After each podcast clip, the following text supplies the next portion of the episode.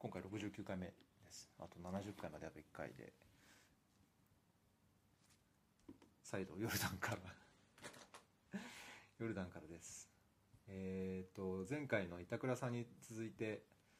話のきっかけってななメッセンジャーでしたっけメシの時でしたっけじゃメッセンジャーとメッメッセセンンジジャーですャーかなんかでそんな話をしてじゃあ撮りましょうって急に決まったんですけど、えー今日はあの大野さんにお越しいただきましたよろしくお願いしおま願いす。します早速もう自己紹介してもらいましょうかはい、えー大野遥と申します。と医師として2年間沖縄県立中部病院で働いた後に1年間の休職期間を経て、えー来年は再度沖縄に同じ病院に戻る予定です。おそうなんでしたっけ、はい、そうです。今は3ヶ月ヨルダンに来ていて、えーもうすぐ8月7日で帰る予定なんですけれども、あのーま、今回のポッドキャストではヨルダンにいたことも含めて2ヶ月半ですかね、あのーお話しさせていただきたいなと思ってます。なんで医者になろうと思ったのかいきなり あれですけどそうですね。えーまあうち実家父親と母親も医療職っていうのがあそうなんですかはいへえったので、まあ、そういう影響もあるとは思うんですけれどうも、んやっぱり直接的に人のためになる仕事がしたいなと思ってで医者になろうと思いました、うんただ高校生の時にやっぱりこう医者になるのって難しいのかなと思ってうん一時期カウンセラーを目指したこともあったんですけども、まあ、親にこうやっぱり医者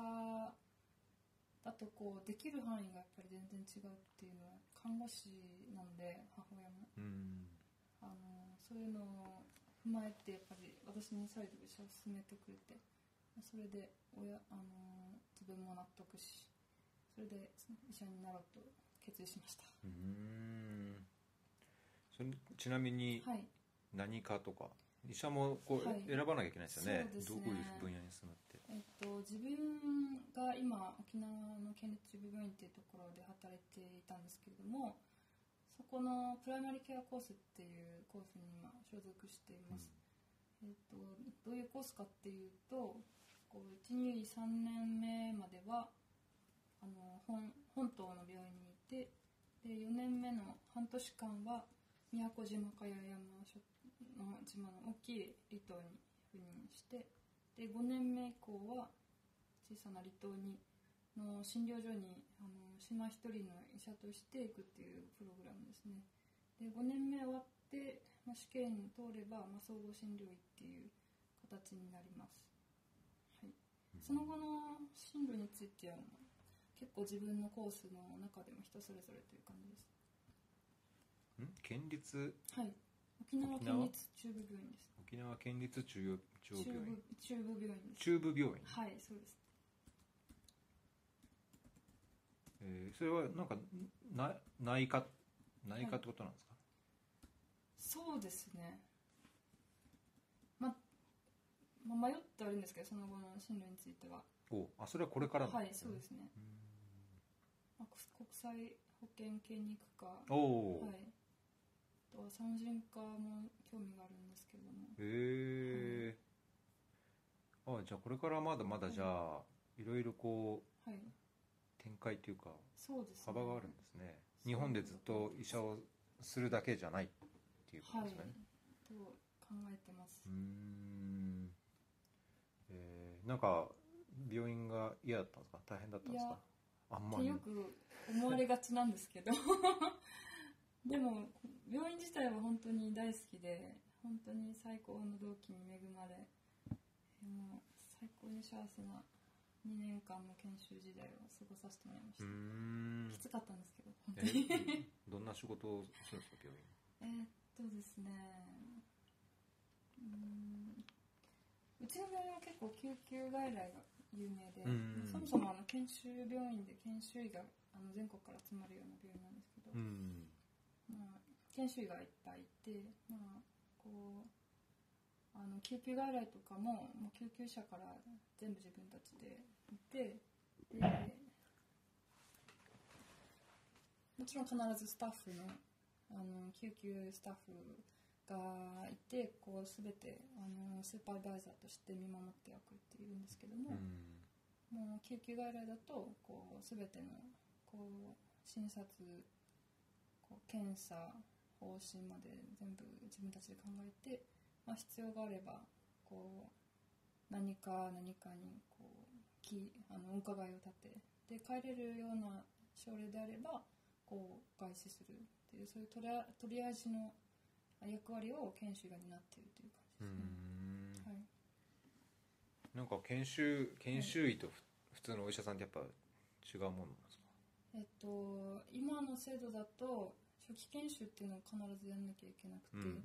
2年間はいろいろな科をこう見習いとしてあ回ーってで3年目以降はそれぞれの科に少しずつ分かれていくという感じですねうちの病院は結構あのできる範囲とかもまあまあ広い方だと思うのでこう3年目以降例えば外科だったら本当にたくさんの手術を3年目からもやらせてもらったりとか、はい、私のコースの場合は総合診療科だけにやっぱりいろんな科をジェネラルに見れないといけないのでこう3年目4年目になってもあのいろんな科をローテートするんですけども、うん最終的には島っていう目標に向かってみんながこう研修進めているという感じでそれはもうじゃあは島,、い。島で離島ですはい、何でもどんな状況でもうんそのちゃんとし医者としての診察と処置ができるようにっていうのを目標にしてそうるですねそれが目標でやっぱり最終的には自分たちで島でできないことはたくさんあるので、うん何かあったら本当にっていうその判断がやっぱり重要かなと思ってます、うん島で解決できる問題なのかそれとも本当に送るべきなのかっていう判断力を身につけるっていうのも大事な仕事だと思いなまするほどじゃあそれはそのリファラルシステムとしてのプライマルケアってことなんですかそのプライマルなんとかって言ってましたねプライマリーケアプライマリーケアはいはそれはこうリファラルの最初のプライマリーっていうことですかそうですねこなんかこう病院、はい日本でも病院もこう町医者からリフは紹介状をもらって総合病院行ってとかなんとかってはいこう、はいはいなんかこうリファラルシステムなうじゃないですかそうですねそのプライマリー、そうですねあの本質的には変わらないと思いますうんはいなんか国際保険っていうかはい、途上国っていうかそういう開発協力でもなんかそういうのは、ね、よくありそうなそうですね。話だなとあ思っのたんですけど、やっぱり自分も学生の時から途上国とかこう憧れというかこう海外で働くっていうことに憧れがあって、うんで例えばその途上国に行くとしたしてもこうすごい最新の機器とかがなかったとしてもこう自分の身一つで判断したりとか何か人の役に立てたらっていう思いでこういうこのプライマリケアコースを選んだっていうのがあります。はいじゃあもう本当にそういう研修医とかはいもう本当に医者になる前から勉強してる時からそういうイメージを持ってたんですね。そうですね海外で働くっていうのはやっぱり考えてました、うーん学生時代から、はそれでい海外みたいだから沖縄選んだんですか 海外っていうか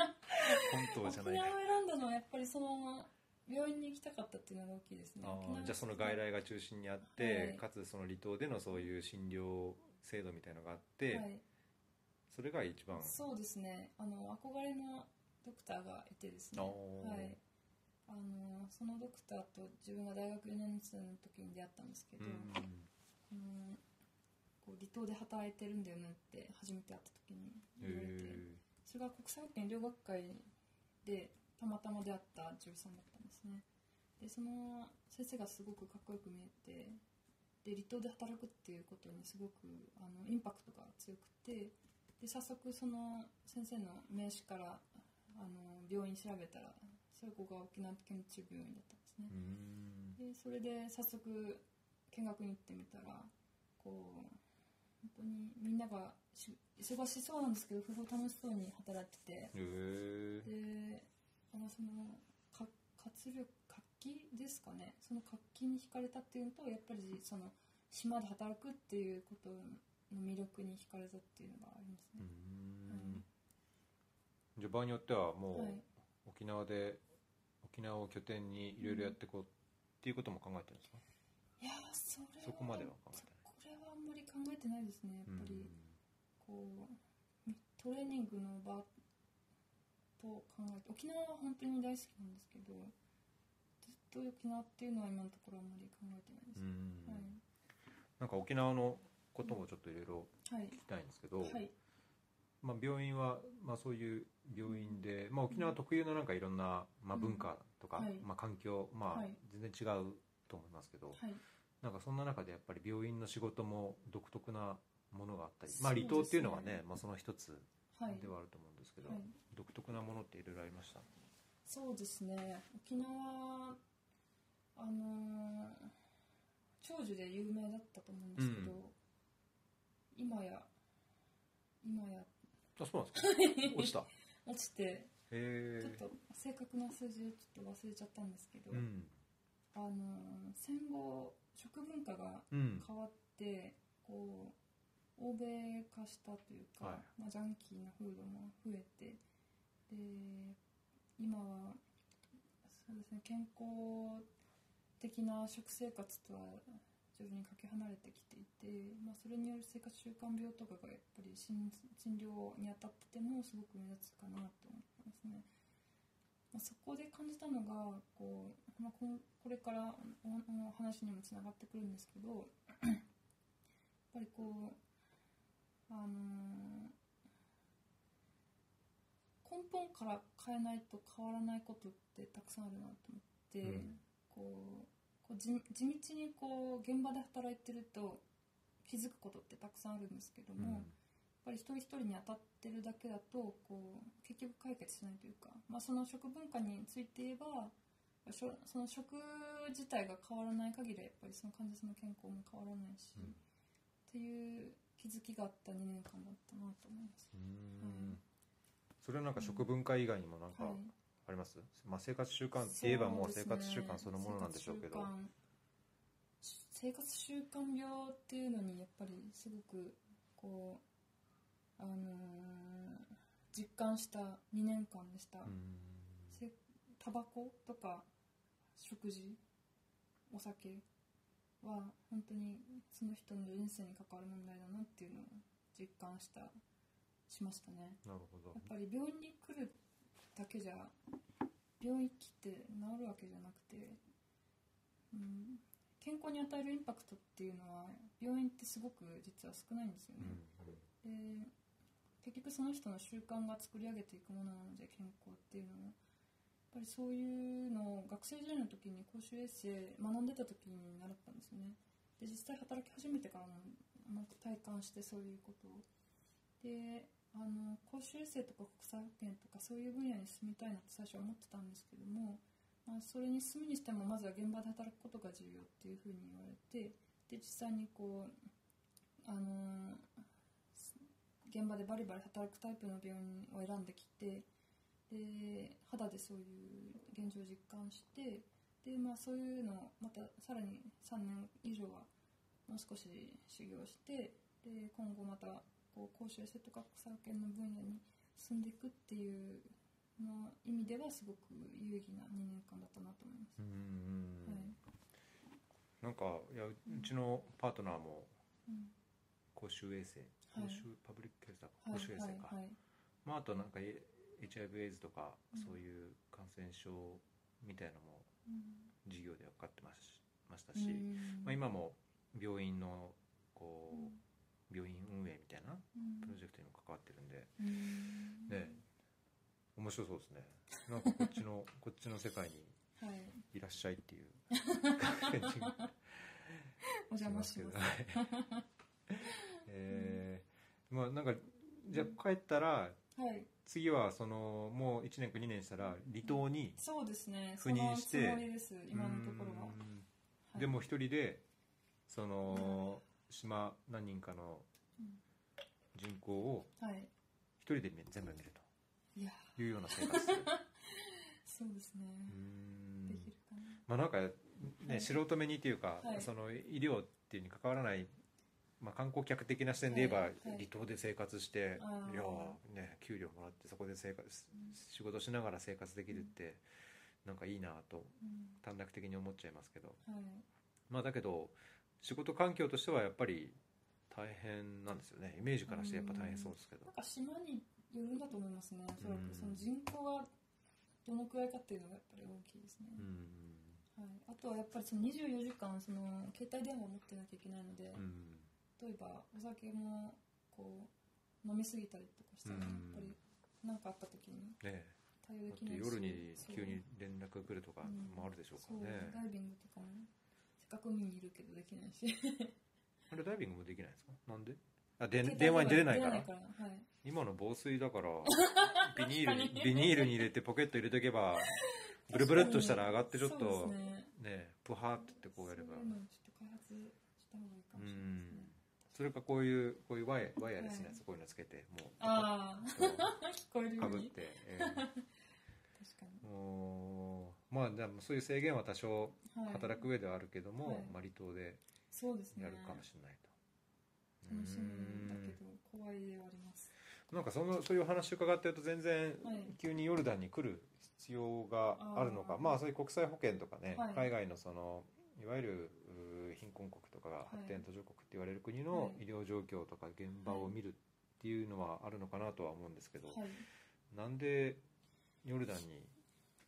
来ることになったのそうで来すたねいと思って。 そこそこなんですけれどもえーっと給食自体はあの学生時代からしてみたいなと思ってて給食を給食というか休学休学、はいあ友人にああこれ休学なんですか研修い医や給食で今は給食なんですけおうおうおどう学生時代は休学したいなと思ってたんですよ、ええええ1年間、うん友人に行って実際にワーホリワーホリとかとかそうなんか世界一周したりとかうんまあいろいろ旅し、あのー、1年間自由な時間を作っていろいろ好きなことやりたいなっていうのが学生時代からあって、えでそれを、あのーちょうど去年の5月ぐらいに思い出したんですよ ふと すっごい疲れてた時期に休学してなかったと そうえ休学するの忘れてたって感じでそうそうその時は学費が高くてできなかったんですよ学費があの休学してもなんか何十万何割払わなきゃ何割払うはいけなくて、あのまあ泣く泣く諦めで給食あじゃないあの就職してかうら、んまあ、結構もう私も好奇心旺盛なタイプなので、ええいろいろやりたいことあったんですけど、うんまあ忙しくてもう仕事以外のことあんまりできずであこのままなんかこのまま勤めてていいのかなって思ってうんであ1年休んで旅したりとか今までできなかったこととかおう勉強も含めてやりたいなと思って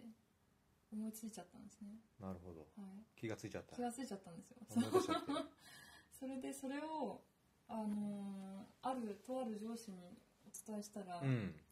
あのーじゃあちょっとヨルダン行ってきたらって言われえてああそこで急にヨルダン行ってきたらって言われたんですか そうですその人はじゃあヨルダンのことを多少知ってるあのそうです方だねあのーサダーカっていうシリア支援団体えに、あの私今ボランティアとしてうん所属させていただいてるんですけど、その代表の田村さんって方とそのうちの上司がこう知り合いで、うんでちょうど2年いや多分2年ぐらい前に上司が休暇使って田村さんを訪ねたんですねヨルダンに田村さんがいらした頃にでそれの流れでじゃあいっぱいそのシリア難民のあの現状とかそういうのを見てきたらっていうことであのおすすめしてもらいましたなるほど、はい、あじゃあもうそこでビュッて言われバシバシッて言われて、はい、まあ、上司だから給食も取ったらみたいな感じで、はいトントンとトントンとトントンとはい決まっちゃいました、うーんそれはな、えっと、何年働いてからの給食だったんですか、 2年働いてから休職しましたうーんで今は、えっとはい3年目そうですね三卒年業目で3年目うんになりますじゃあもう決めてからすぐんいいつその話したんでしたっけ去年の5月ぐらいでおーあじゃあはい1年ぐらいはこっそり温めててあこの話はーでその間準備して、はい、はい手続きしてうんいやでも本当にヨルダンに来るの決まったのは、うん3月終わりでしたねうーこんの間のだって来られたの5月そうです上旬ぐらいですよね、ゴールデンウィーク明けぐらいですもんね1ヶ月とか2ヶ月前に1ヶ月半前にやっと決まって、うーん、はい、うんそでそこから給食の手続きしたの、あ違います給食自体はもうもう決まっててヨルダンに来るあこあとヨルダンではいなんかちゃんと一生懸命やるか、プラプラ旅行しようかみたいな、なんかこれそもそもあのお話をいただいたんですけど、うん本当になんか実際来れるのかちょっとずっとふわっとしたままこう持ってて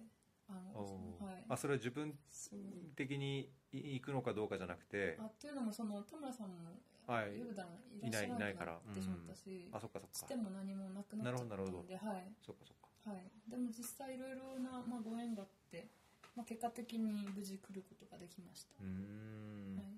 そっかはい、そうですもんね着いた日にお会いしてそうですねうーんもう来て567、はい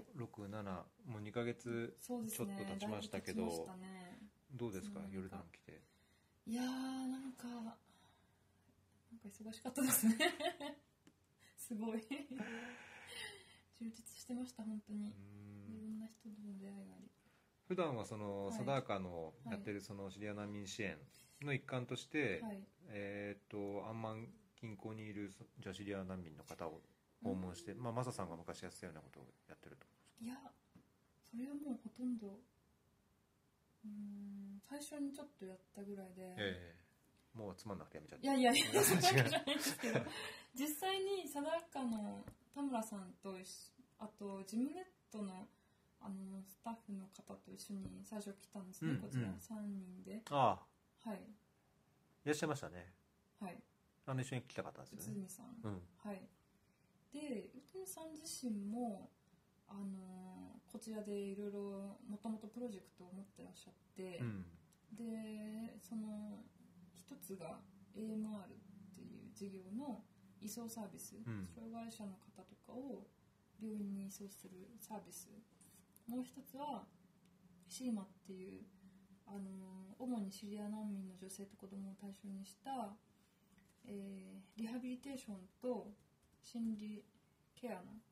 あの施設それのサポートをジムネットが期間限定で3年近くやってらしたんですけども、まあ、今回それがすでに去年の9月で終わっていてでそれのまあフォローアップで来られてました、はい、でそれのあの、まあ、フォローアップそれがさらに私がフォローアップしているという感じですねうーんこれ AMR ってはいなんか薬剤耐性なんとかってやつじゃなくてなんなんなんすかこ AMR はアラビアンメディカ ルリーグですねれ今必死に検索したのに MRSA のことですかいや AMR オ ートマティックメーターリーディング自動メーター読み取りとか、はい AMR 薬剤耐性っああていうの出てきたのでいや厚生労働省が薬剤耐性 AMR って、えっと、薬剤耐性の何をやるのかなと思ったんですけどなるほど全然関アラアラビアアルビアンメディカルリーフの略だったとあ思いますこれ団体の名前ですねじゃあそうですうーん、はいこれはヨルダンのあの医療系の大きな NGO お団体ですおーじゃあついでにセマシーマシーマはいシーマも調べていきましょうかはいシシーーマはマ特殊部品市場協会ってやつだこれ明らかに違いますね これシーマ何の略シーマってだ何っですたかどこれも団体ですかなはいあーあまあ団体なんですねちょっとシじゃあ後でリンク送ってくだーマはい送りますシーマはあの主にシリア国内のさいうんシ投リ石アン投石事業をやおってますシーマもそこそこ大きな団体ですねーへえ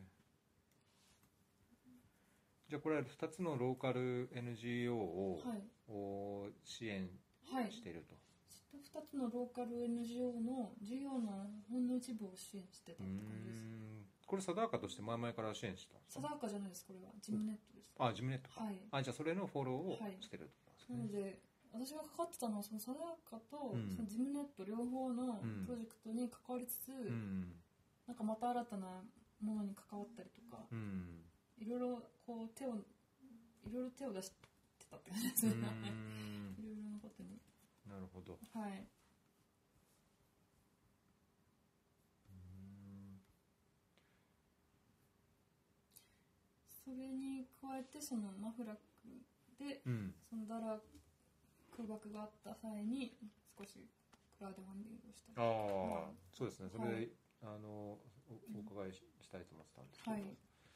僕もそのダラーの攻撃始まるは始まるだろうってはいずっと言われて、はいはいもう始まった時には離れちゃってたので、はいあんまりそのここの状況とかはい感じもよく、はいまあ、ツイッターとかああいうニュースメディアで見る程度しかわかんないんですけど、うんあの時ってなんかここら辺どうでしたまあい一番もうあれじゃないですかシリア難民もアンマンあヨルダンにいる人ってダラ近郊の人が多いし要はあのヨルダン側から見てもこううんダマスカスに行く、まあ、シリアのところの玄関口の一つのようなうん町だと思うんですけど、うんそうですねそこへの攻撃っていうだけでもなんかいろんなインパクトというか影響があったのかなと思ってたんですけどどんな感じでしたえっと一番初めに私たちがあのダラー攻撃のことを知ったのが、うんそのマフラクっていう都市があのヨルダンの北す北の方にあってまあそっちにもあの知り合いがいたのでしょっちゅうあの訪問して障害者の家庭訪問とか行わせてもらってたんですねでそのたまたまその訪れた時にこうそのアブアリっていうおじさんと仲いいんですけどそのおじさんのあの息子さんがですねあのそのおじさんは一家でヨルダンにあの避難民として来てるんですけど息子さんだけはその避難してくる際にあの捕まってたので、うんあの逃げてこれなかったんですね一緒にで彼はいまだにダラーに住んでるんですねというのもこうその後着想されたらしいんですけどこうヨルダンすでに2年以上前に国境を閉鎖してしまってるのであのもうシリア国外に逃げることができなかったんですね、はい、でそのおじさんアブアルおじさんがこう携帯を見せてきてこうこんなに空爆の写真映像を見せてもらってですごい悲しんでるんですねというのもこうダラーで息子と連絡が取れなくなったって言ってもう生きてるか死んでるかもわからない状況でですごい、あのー心配していてでそこが、あのー初めて得た情報でしたね私たちにとってそれいつ頃でしたっけもうそ7れは月入いるっやてことだね6 6終わり月末だったと思いますはいはい、まあ、結局その後連絡取れてうん無事が確認できたんですうけんど、はい、でその後からそのやっぱりシリアの私たちのメディアにはあんまりこう入ってこないんですけど日本のメディアには、うんうんやっぱりシリア人の家庭とかに行くとあとテレビとか見ると、まあ、そればっかりでしたねうんその時期は、爆撃の映像とか、うあとはものすごいヨルダン中がのボランティアがその国境に搬送いろんな物資を運んでで国境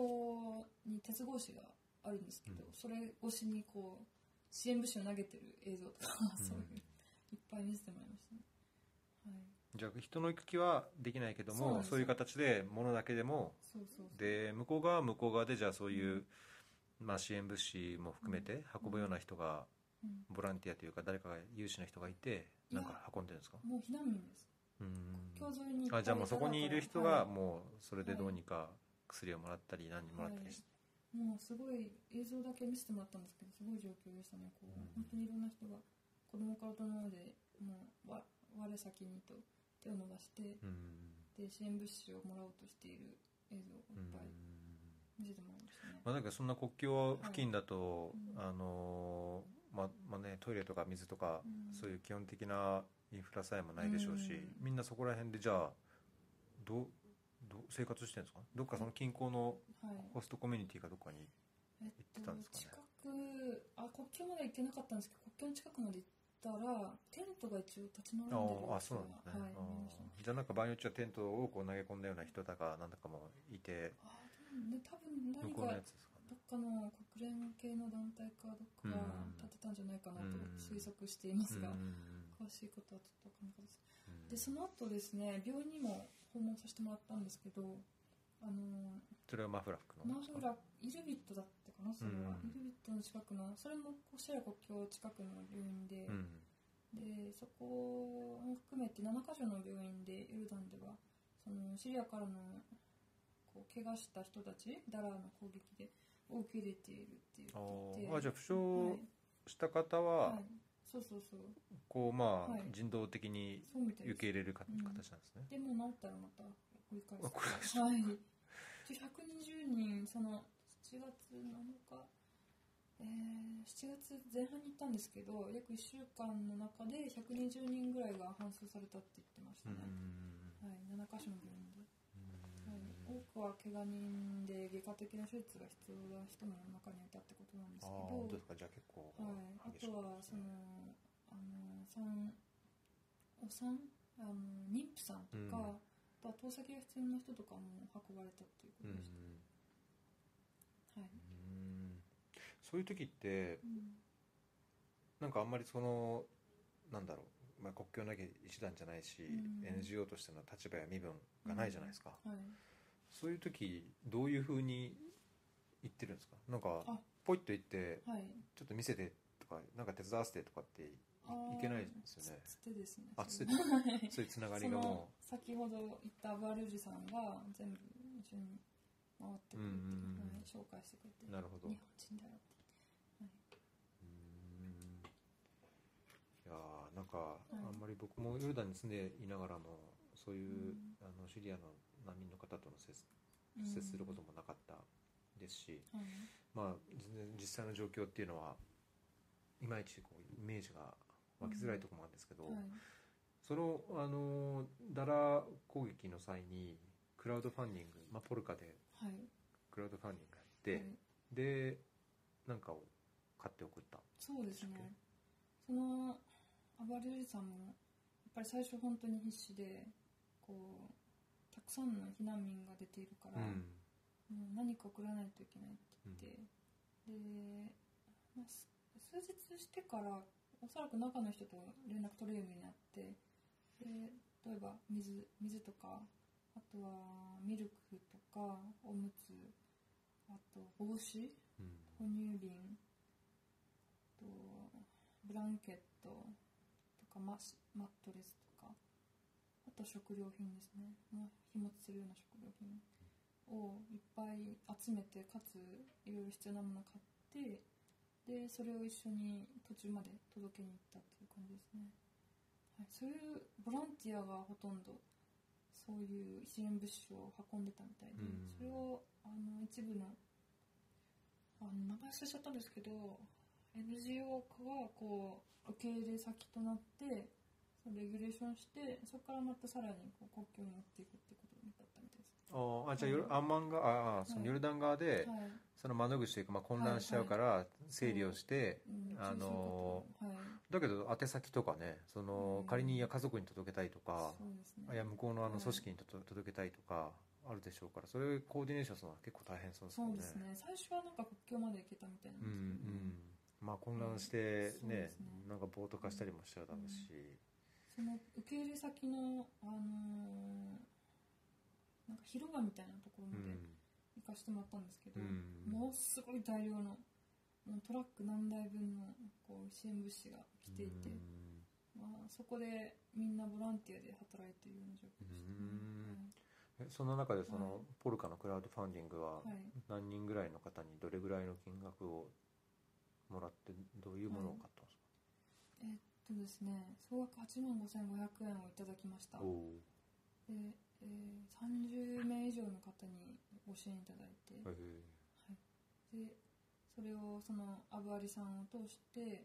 あの実際に私たちも一緒に買い物に行って、でそれをトラックに詰め込んでで持っていったっーうていう感じです、んでどういうふうに、まあ、ポルカこうね、あのプロジェクトというかあれ立ち上げればいろいろ Facebook でも Twitter でもこう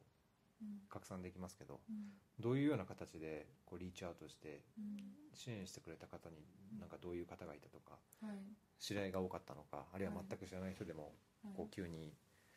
支援してくださったとかどんな感じでした私も初めてポルカ使ったのであのやるやってから分かったんですけど誰か分かんないんですよねそう基本的には匿名なんですねそうですねアカウントでその人だって分かんなければそうそうそうなのででもあの貞岡さんのあのフェイスブックであの拡散させてもらってから、うん結構バッと増えたような印象でしたね、あはーじゃあいなんか一応そういうのにい関心があるというかつながりがうんあある方が、まあ、見てたそう可能です性ねもあるってことですねうんあれ金額設定とかどうしました300円とか500円とかあー500円以上500円以上にしまでしたあのこれそもそも私の発案というよりはその先日の板倉さんの発案でもあるんですけうんど、まあ、彼女の案で5000いくら以上の人には何々ってつけた方うがっんていう金額設定もありだと思いますということであの5000以上の人にはあのまたスペシャルプレゼントっていう形であの金額設定もらったんです、うんさせてもらったんですけどそしたらやっぱり何何人か5000以上支援してくださった方がいらっしゃっていやただその 個人個人特定できないのが知らなかったので、うんちょっと本当に申し訳ないんですけど、はい、直接的な支援あのお返しっていうのがまだできてない状況です。うんねなんか、はい、ちゃんとメッセージか何かでそうです連絡先とかそうなんですツイッターのよアカウントとか教えてくれるとはない、んかできますねはいうんお願いします。そうですかまた今後もなんかそういう寄付を募ってはい、何かやるとかっていう予定とか考えとかそうですアイねデアはあるんですか今のところはあのいくつかいくつかこちらでもあのプロジェクトとまではいかないんですけど、うんいろんな施設にとかセンターに関わらせてもらって、えー今後一つあの日本でつながるとしたらその障害者のあのプロジェクトを今考えているところです。うーんそれはどういう、はいどういう内内容なんですかえっと、こちらにあのもともとセネカが協力隊の作業療法士の隊員で来られてた甘利さんって方が2週間だけこちらにいらっしゃってでその方と一緒にいろんな各地を回らせてもらったんですけどもともと私あんまり障害者っていう概念というかこう特別な興味とかそこまでなかったんですけどやっぱりこっちで意識して回ってみるとやっぱり戦争障害っていうんですか戦争によって障害者になった方がすごいたくさんいらしてシリア難民ででやっぱりそういう方の支援をしたいということで彼もこちらに来ていてであのまあ問題点としてはあのもともと戦争始まったばっかりの頃はいろんな NGO がこちらに来ていていろんなサポートもされていたんですけどやっぱり期間も長引いて徐々に撤退傾向なんですねで障害者に対しても同じで、徐々に撤退している、まあ、全く今ないわけではないんですけど、まあ、少しずつ減っているという状況なんですよで、まあ、お金が実際ない中でこう日本から少しでも彼らの助けにならないかということでこうオンラインを使ったこう使って個人に個人個人にアドバイスをするっていうのを今考えてますやり方としては例えばあの障害者当事者がこうお家に行ったりとか障害者当事者同士でこう情報を取ってもらってその情報を取る媒体もあの作っ作ってもらったんですけどフェイスシートって情報を埋めていくこうアンケート用紙みたいな形ですねでそれをあの基本的な情報を取ってでかつその人の今何に困ってるかっていうのを合わせて日本に質問として投げかかってもらってで医療者からこういろんなアドバイスをもらってそれをさらにフィードバックとして返すっていうのを今考えてますうんでゆくゆくはこういうのをこう引き出しとして彼らにも持っていってもらってで障害者同士でこうさあのアドバイスし合ったりとかそういうのができるようになったらいいなっていうのを今考えてうんるそれはその運営っていうか、いそのコーディネーションしていくような母体みたいなものはとはい、どこかあるんですか既存の団体とか人とかいるいらっしゃるんですいやもう個人的なかおう医療者っていうこうクローズドなコミュニティうで、んやっていこうっていう案ですね、うんでまあゆくゆくはもしこういうのがこう軌道に乗ればこうファンド取ったりとかこう団体にお金つけてとかそういうのもできるかなとは考えてるんですけど、まあ、今は少し一歩ずつ小さなとこからやってみようっていう試作段う階ですね、ん結構障害者支援の、はいあの NGO で、はいえー、とちょっとパッと思い出せないですけど、はいいくつかありありますよねヨルダンでもやってるはい国際 NGO でもあると思うんですけど、はいまあ、必ずしもそれはシリア難民支援だけじゃなくてその障害者のあの就労支援とかうんあのやってるとこもあると思うんですけどそういうとこともなんかこうそういうとこあそうにです見ねに行ったりとか、はいはいい、ろいろ話をしたりとか、いネットワーキングしたりとかそうもでし,、すねてますあのー主に 自分たちが関わってるのはそのスーリアートっていう団体ですかね、うんスーリアートはコスボーダー昔は入院施設とかも障害者の入院施設とかもあったみたいなんですけど今はあのやめやっていなくて障害者に対していろいろこう就労支援とかあとモザイクモザイクを使ったこう絵のなんていうんですかねこうんう、まあ、い石で作る絵みたいなはいはい感はじいですね、はいあれをこう障害者当事者に対してこうかなりみっちり教えておイおンテンションにーあれ結構難しいですからね、うんあれ反対側に作るって知ってましたえそうなんですかうんあのはいモザイクの絵が、はい、絵ってこう触った時にやっぱりうん、平らに綺麗にはいはいなってるといいじゃないですか、はいまあそそうあるべきじゃないですか、はいはいそう綺麗にするためにはい鏡写しにしたやはいか形ではいこう石を置いていくんですよへえそうなんですわかります言ってることわかりますねそれえまあだからこうこういうふうにはい見せたいんだったら、はいこういうふうにってポッドキャスト言ってもわかんないけどこういうふうに見せたかったら、 はいこう見えるようにこう作るんじゃなくて、はいこう見えるためにこう置いて裏側からこう置いていくとあー石はここを平らな面で作れば、はいはいこっち平らになるじゃないですか、はいだからこう見せたいところをこはうい最後ふっとひっくり返すとこう綺麗あにそうなんですかじゃあうんこの置いた後にペタってくっつけてこうあれするってことですかそうであそうすなんでで要すかはそのはいデザインの絵があったら、はいはいデザインの絵をはいはいひっくり返して、うんうんそこに石を置いてくるあーはあはあはでそこでこはいうはいはいくっつけて、うんでう裏にはい粘土板みたいなああいうのをつけて、あでも書いたらひっくり返せなくないですかまあ、だけどトレーシングペーパーとか使えあばね、うん、ーへーなんか工房ではトレーシングペーパーみたいなの使ってた感じがしますけどそうなんすごいいつやってもいつ行ってもみんな熱心にやっててうん、あれ結構むそ石うのこうやっぱ切り方のコツもあるしスペースのこうんうどうやるとこう綺麗に見えるとかやっぱり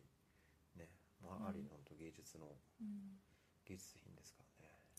そのプロジェクトも結構面白くて、あの障害者の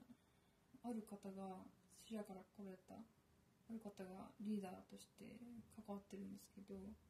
彼あの高校生の時に、あの一日シリアに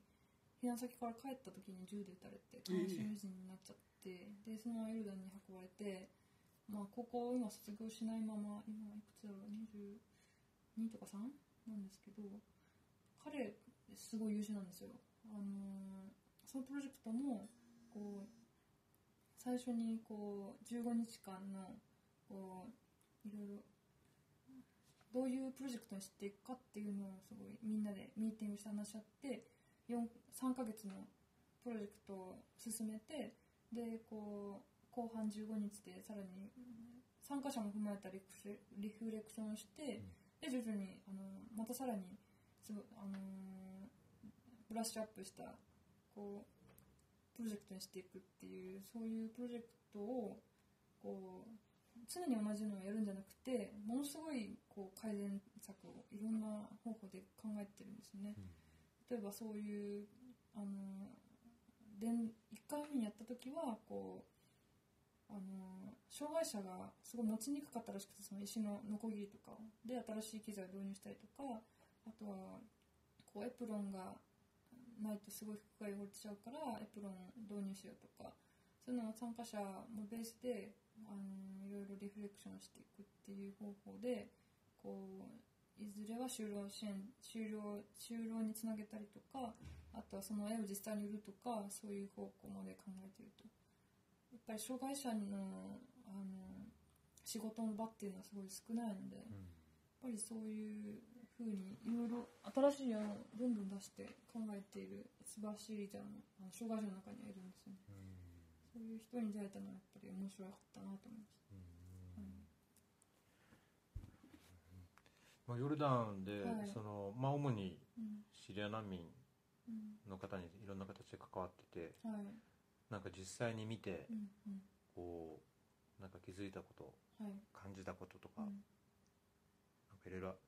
絶対あると思うんですけどああそうですね。どんなもう来て2ヶ月、まあ、最初に思ってたイメージとの違いだけでなくて、そうですねなんかこ感じるところってあります、うんいやーやっぱりきつ厳しいですね。一言で言うとまあねえいやその厳しいいのやー厳しさにこう厳しいですねいろんなこうは本当の厳しさが詰まってるとは思うんですけどね、はい。まあ想像つかないはいじゃないですか、そうですねまあそのね住んでる町や国を追われてはい。知らないとこに来て、うんまあ場合によっちゃ虐げられ、はい働く機会も与えられそうずですね権利もあるようなないような、い生活自体やっぱり厳しいとはいも思いますし、まあ、もちろんその家族が、うんねはい離散してるような状況だとまたうん精神的にも辛いでしょそううし、ですね。なみどんなだけどはい。どそうあのーキャン難民キャンプとかもザータリ難民キャンプとかアズラック難民キャンプとか、まあ、そういうキャンプもあってで両方行かせてもらったんですよねでまあ戦争は2011年頃に始まったんですけどその後に避難民が徐々にヨルダンにバーッと流れ込んできてで最初できたのがそのザータリ難民キャンプでそこが一時期20万人ぐらいに膨れ上がってでそこは一旦閉めてアズラック難民キャンプができたっていう感じなんですけどあのやっぱ本当最初はひどい環境だったみたいで例えばトイレも何世帯に1個しかなかったのでもう例えば電気泥棒が発生したりとか あとはまあ性被害が発生したりとかまあいろいろあとそのあの尿粉のこう乾燥したものの塵が舞ったりとかいろいろまあ本当に最初は劣悪な環境だったみたいですねでやっぱりどうしみんなそんなとこいたくないのでいろんなつてをたどって出るわけですよで最初はこういろんな NGO が入ってたりしていろんな支援が受けられてたんですけどこう徐々にあの長引くにつれて戦争があのいろんな NGO も撤退しで徐々に支援が受けられなくなっているとそのキャンプから出たあの、えっと、し都市難民となっている人たちですねでい実際今5分の1ぐらいがキャンプに行ってで残りの5分の4ぐらいが都市難民で全部で60万人ぐらいいると言われててでは、えー、12万人まあ5分の1だから12万人前後はキャンプでそれ以外は都市難民と。で、まあ、都市に出てきた人たちがどうなってるかっていうとまあキャンプ内はいろいろ一応水とか電気もタダで使えるんですけど、まあ、こっちに都市に出てきちゃった人は、うん、自分たちでなんとか生計立てていくしかないとで仕事も基本的にはあの許可がないのでこう日雇い労働みたいな感じでこっそりやっていくしかないとで結局アンマンってかなり物価が高くて日本とそんな変わんないんですよね、まあ、で家賃も結構かかるんですけどあのいやそれに見合うだけの報酬がないので、まあ、ヨルダン人も苦しいぐらいなので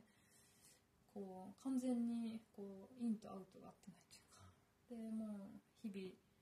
その日暮らしみたいなううん状況ですねで結局私たちも、まあ、板倉さんとかも含めてまあどうにかしてなんか支援ができないかっていうことをいろいろ考えたんですけどもうあまりにもこうヨルダン政府のあの管理が厳しいんですよねシリア難民に対して、まあ、もちろんヨルダンもやっぱシリア難民がい居ついてほしくないから、まあ、仕事とかもあの奪われたくないしまあ、そういう規則ができるのは、まあ、ある意味仕方ないではあるんですけど、まあ、一人一人に接してみるともう本当にもう日中持つもいかないような状況みんな困ってますうんみんな貧しいでまあ出会う人出会う人にお金をよくれと言われ、そんなお金はないと私も っていう状況ですねなるほどちょっと縁も竹縄なんですけど、はい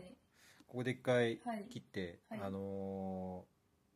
続きは次のエピソードで、はいはい、続けますので、はいまた引き続きお願いしますじゃあ